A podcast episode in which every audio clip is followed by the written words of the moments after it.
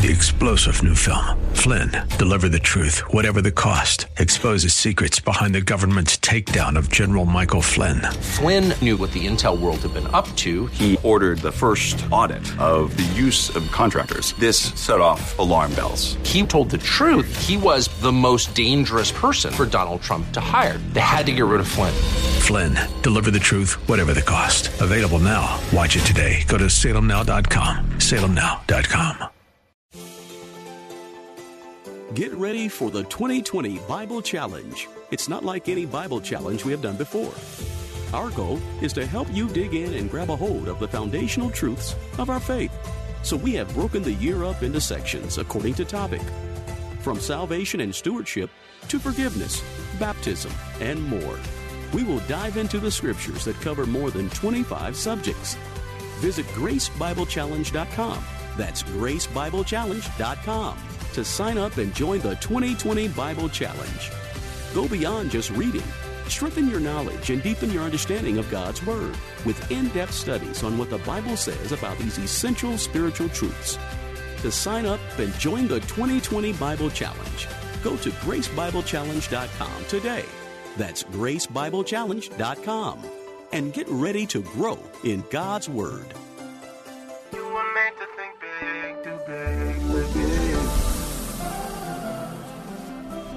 Tomorrow can be bigger. Just grow, let the word overflow. Live a life bigger than yourself. You're created for greatness. Live a life bigger than yourself. You've tuned in to the Live Big broadcast with Derek Grier, pastor of Grace Church in Dumfries, Virginia. God's word is powerful and full of life.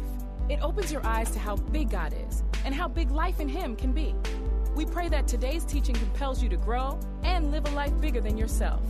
Download this message and more at gracechurchva.org. Here's Dr. Grier with today's Live Big message.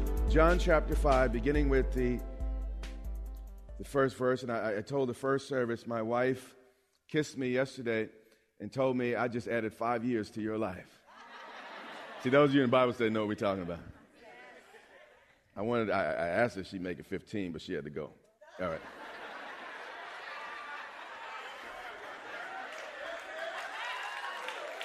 Anyway, John 5 and 1.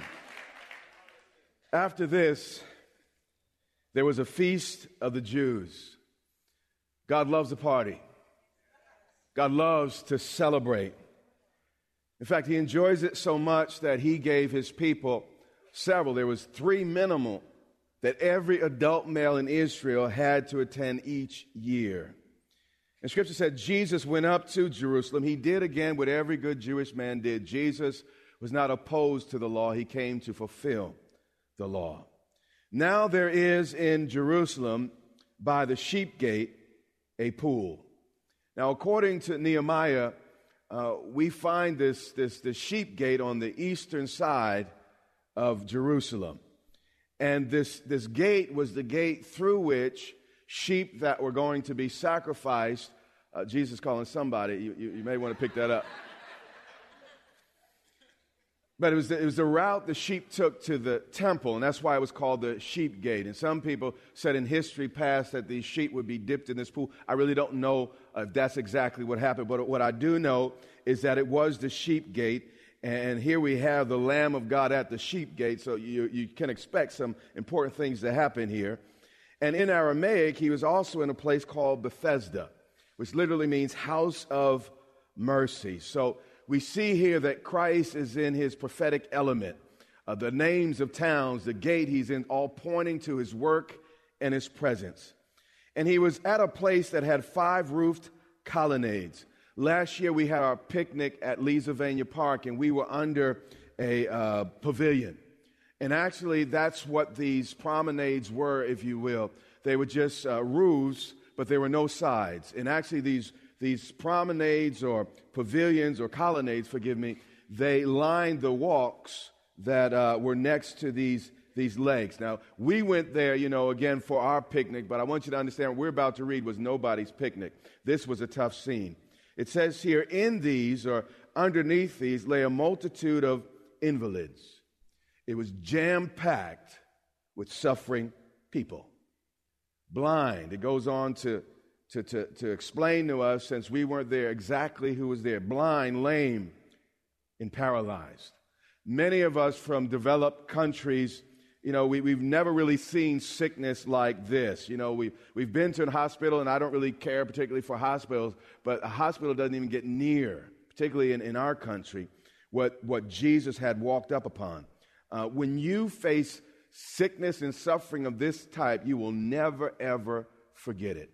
Even before you get to the place, the smell hits you. There are sounds. There, you, see people moaning. It's, it's like, I mean, it, it can almost break your spirit to see such suffering in the lives of people. It said the blind were there. And by the way, anyone ever feel just, you know, uh, have problems seeing things at time? Anybody in this place? Yeah. So the blind were there. The lame. Anybody have some, some areas or two in your life a little bit weak, you know, and, and you can't quite do what you want to do? But thirdly, it had the paralyzed. Anyone ever get stuck and you can't get up? Modern manuscripts often leave out this next verse. The, the reason is probably originally what we're about to read was a, a, a side note uh, written by a scribe, a person who was familiar with the events, but felt because the Bible was being take, taken to, you know, Ephesus and uh, Galatia, places way outside of Jerusalem and Israel, they felt that the reader needed an explanation. So, for that reason, the statements in some manuscripts and, and not in, in others, because everyone didn't know the Jewish culture. So, he, he wrote a little note there, and if you have an ESV, you'll see it at the bottom or NIV but the King James Version is here, and it, this is what it says. And by the way, I believe it's, it's accurate because in verse 7, uh, it, it verifies the things that were stated here. And this is what the people believed they were there waiting for the moving of the waters. For they believed an angel of the Lord went down at certain seasons into the pool and stirred the water. Actually, it was an intermittent spring there. And whoever stepped in first after the stirring of the water was healed of whatever disease he had. Now, this little note here, even though it may not belong in the text, it gives you an idea of the people's scarcity mindset. They saw the blessings of God as limited. And in fact, they compete with one another to get them. It says, whoever stepped in what? First.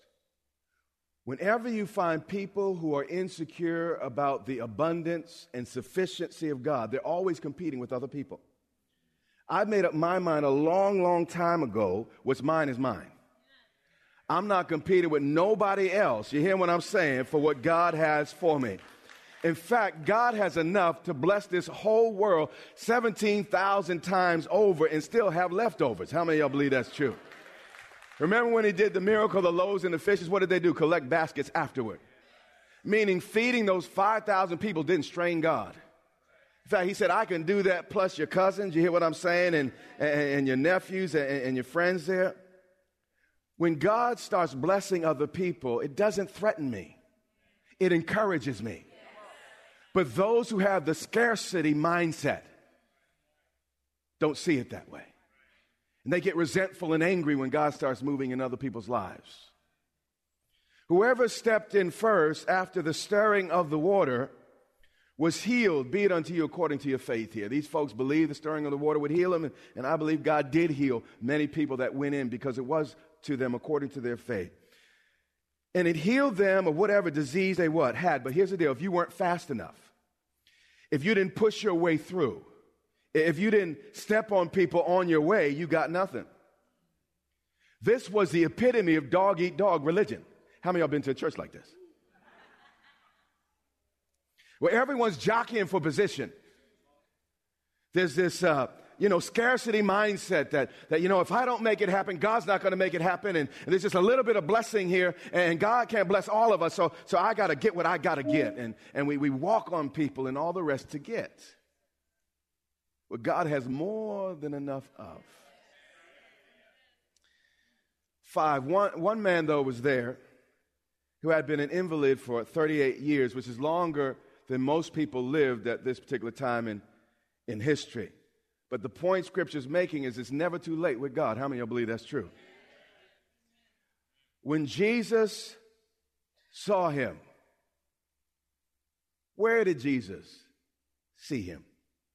In spite of the suffering, the sights, the sounds, the smell, guess where Jesus showed up?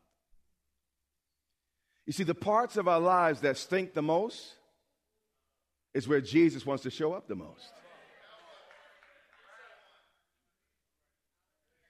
Jesus saw him, not just his problem, not just his sickness. Anybody got a few sicknesses? He saw the man's need. He saw him lying there and knew that he had already been there a long time meaning a lot had gone on in this man's life before he had this meeting with Jesus. But what's interesting about our Lord, he knew a lot had happened in this man's life, but wanted him anyway. When God called you, he knew every single thing. When he wooed you and, and, and began to draw you, he knew every single thing you had ever done in your life and wanted you and loved you anyway. He knew this man had a history, but his history did not Stop him. Jesus looked at the man and said, Do you want to be healed? I mean, the man's probably standing there and saying, You know, what type of stupid question is that, Jesus? Of course I want to be healed. Not so fast. Everybody's not looking for a cure. Most people will settle for feeling better. And if I tell the truth, crack dealers and some pastors belong in the same category. Their goal is to make people feel good. Their goal is to make people feel better, but not get better. And my hope here today is that you just, I'm not, you know, listen, I, I, I, it's great if you feel good, but that's not my goal. Sometimes you have to be cut before you can be healed. And sometimes you have to work with a steady hand. Even though it hurts, it will help if your motivation is correct. So Jesus cut right to the chase, man, just right at it. He looked the guy in the eye and said, Do you want to be healed or do you want to just keep playing church? Do you want to just keep singing them same old sad songs or do you want results? This was the question the master posed. And the sick man answered him with a very sick and common answer. What's interesting, Jesus loved him in spite of all this. Sir, I have no one. What was he saying? Other people are my problem. You know, if they would have done this for me, it would be different. You know, if I had this type of person in my life, or, you know, if folks really cared about me, my life would be what? Different. Sir, I have no one to put me into the pool when the water is stirred up. Jesus, I've been waiting for 38 years for someone to show up and carry me. Somebody owes me something for all my suffering. Here's something I know. Maybe people do. But how many you know that, uh, uh, you know, just because someone owes you don't mean you're going to get paid? And the whole world might owe you, but that does not mean that you are going to get what you think you deserve. So wake up and smell the coffee. He said, No one helps me while I'm going another steps down before me. Jesus, I tried to do this myself, but I just can't seem to make it happen. And Jesus said to him, Get up. Fella, you don't need a person. All you need is my word. Jesus, what did he do? He spoke a word. He wanted a person, but Jesus gave him a word. Did you hear that? Saying if all this, if the, if the church would do this, if they would, you don't need a person. If I only had a husband, if I only had a wife, you don't need a person. All you need is God's word. Now, in some translations, you'll see an exclamation point here because it really belongs there. ESV doesn't put it because you actually see the word get up twice. And you know, for emphasis sake, since they didn't have exclamation points in the Greek, if you said it twice, that means that, you know, it's being said powerfully and with great intensity. So Jesus said, Get up, you get up. Do you hear what I'm saying? He said, I am the only Savior you ever gonna need. So just do what I say. And then Jesus continues. He says, Get up, and while you're at it, take up your bed, clean up your mess. Clean up your mess. I don't even want a shadow of, of what, what you used to be left here. And the last word was walk. Jesus destroyed 38 years of sickness with three simple commands obey his word, and he will do the same for you. Jesus said, Get up, take up your bed, and what? Walk. From now on, you're going to be able to get to where you're going on your own and in your own strength, of course, based on the Word of God and, and with the help of that Word that, that gave him the capacity here. But you need to just take it one step at a time. Verse 9. And at once the man was what? Healed. When you get your focus off yourself and all the people who let you down, you get your focus off how you were dropped as a baby and, and how mama didn't kiss you and, and all that stuff. And you put your focus on Jesus, you'll get healed too. But see, he had to, again, he had to drop all the arguments and the excuses, no one, no, no, no, no, and do what the master said. And then he took up his bed and what? Walked. Jesus caused what was once his crutch to become his trophy. Everywhere he went that day, he was pushing up this, this mat and showing people, because people look at him, you can't be the same guy. Look at this mat. Look at this, look at this thing that I've been carrying around and needing every place I went. And he carried it around. And, and again, what was the thing, a, a source of pain at one point, became an actual testimony to everyone that was, was watching. But then, the, you know, it's, it's like a movie camera. It's focused on one thing, but then it shifts to something else. It's like, uh oh, Jesus did this, but now that day was a Sabbath. This is when the music changes in the, the movie.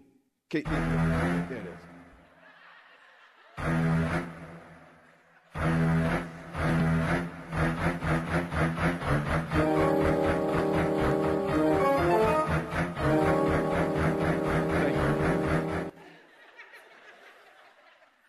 I thought y'all enjoy that.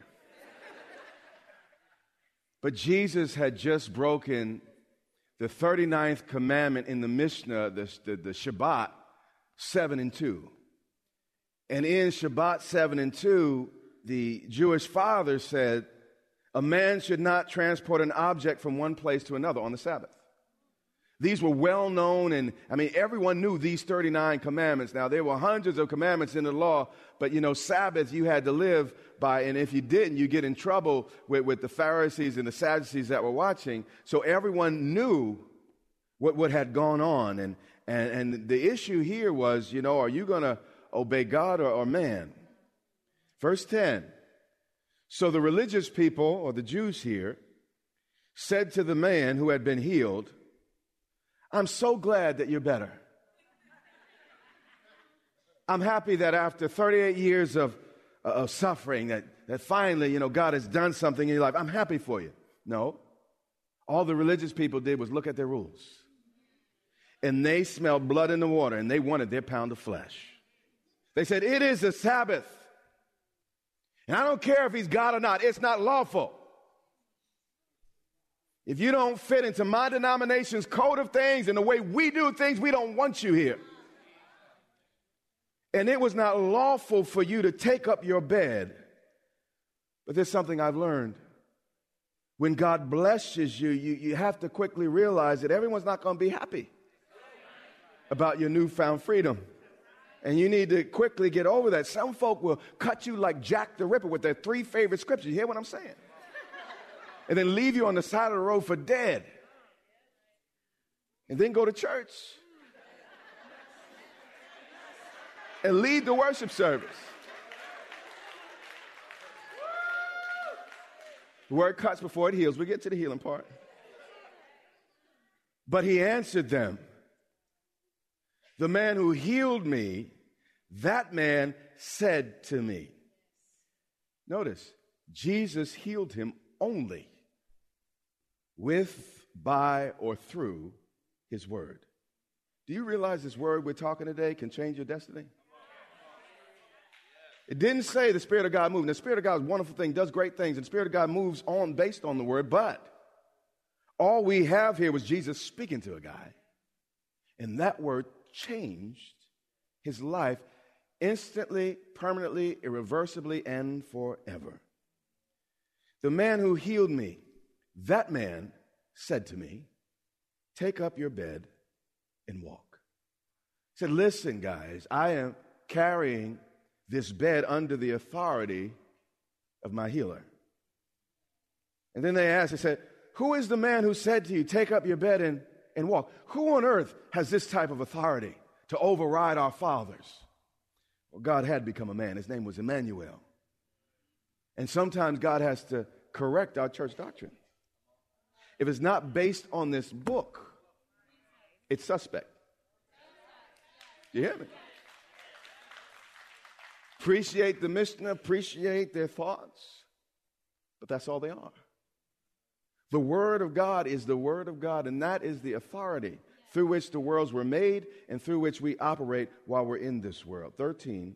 Now, the man who had healed did not know, pay attention to this, who it was. This guy didn't even know Jesus' name, but he got healed. God is not looking to bless us after we get everything about God figured out.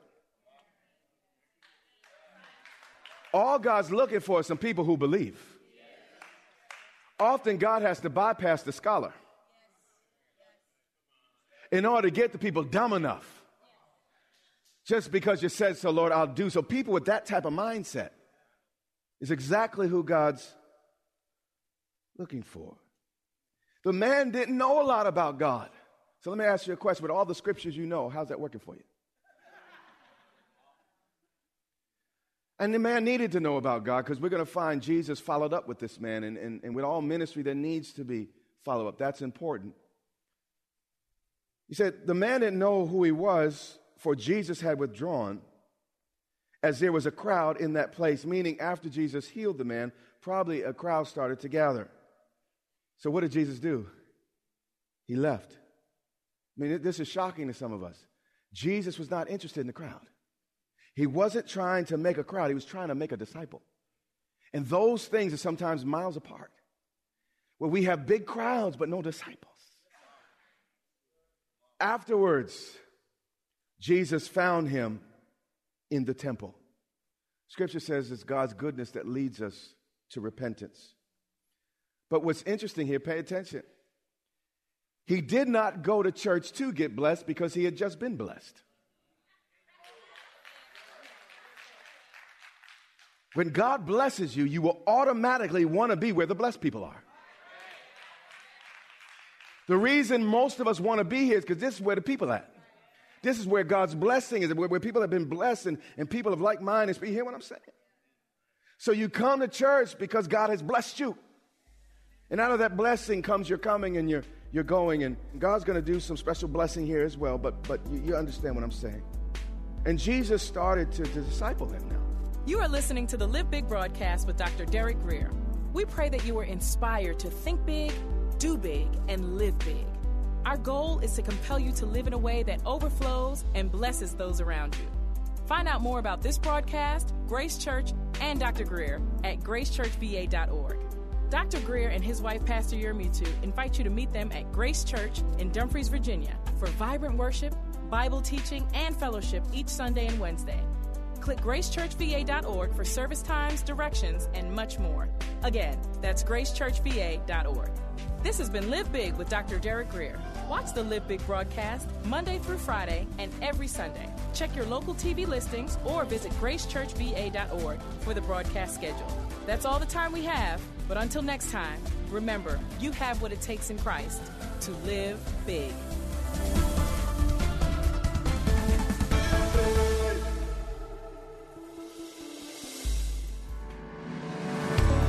Amazon has a creative way for you or your business to support our ministry. It won't cost you anything extra, and it's part of your normal routine. It's Amazon Smile. The prices, selection, and shopping experience are all the same. But when you go to smile.amazon.com first instead of just amazon.com, Amazon donates a percentage to your favorite cause and it doesn't cost you anything extra. It's amazing. So go to smile.amazon.com, search for Grace Church Dumfries, select us as your charity, then shop as normal. It's free, easy, and helps Grace Church and Derek Grier Ministries continue to reach those in need. Click smile.amazon.com today and check it out. Also, military and federal employees, remember you can make a difference and donate through the CFC. Our CFC number is 35614. That's 35614.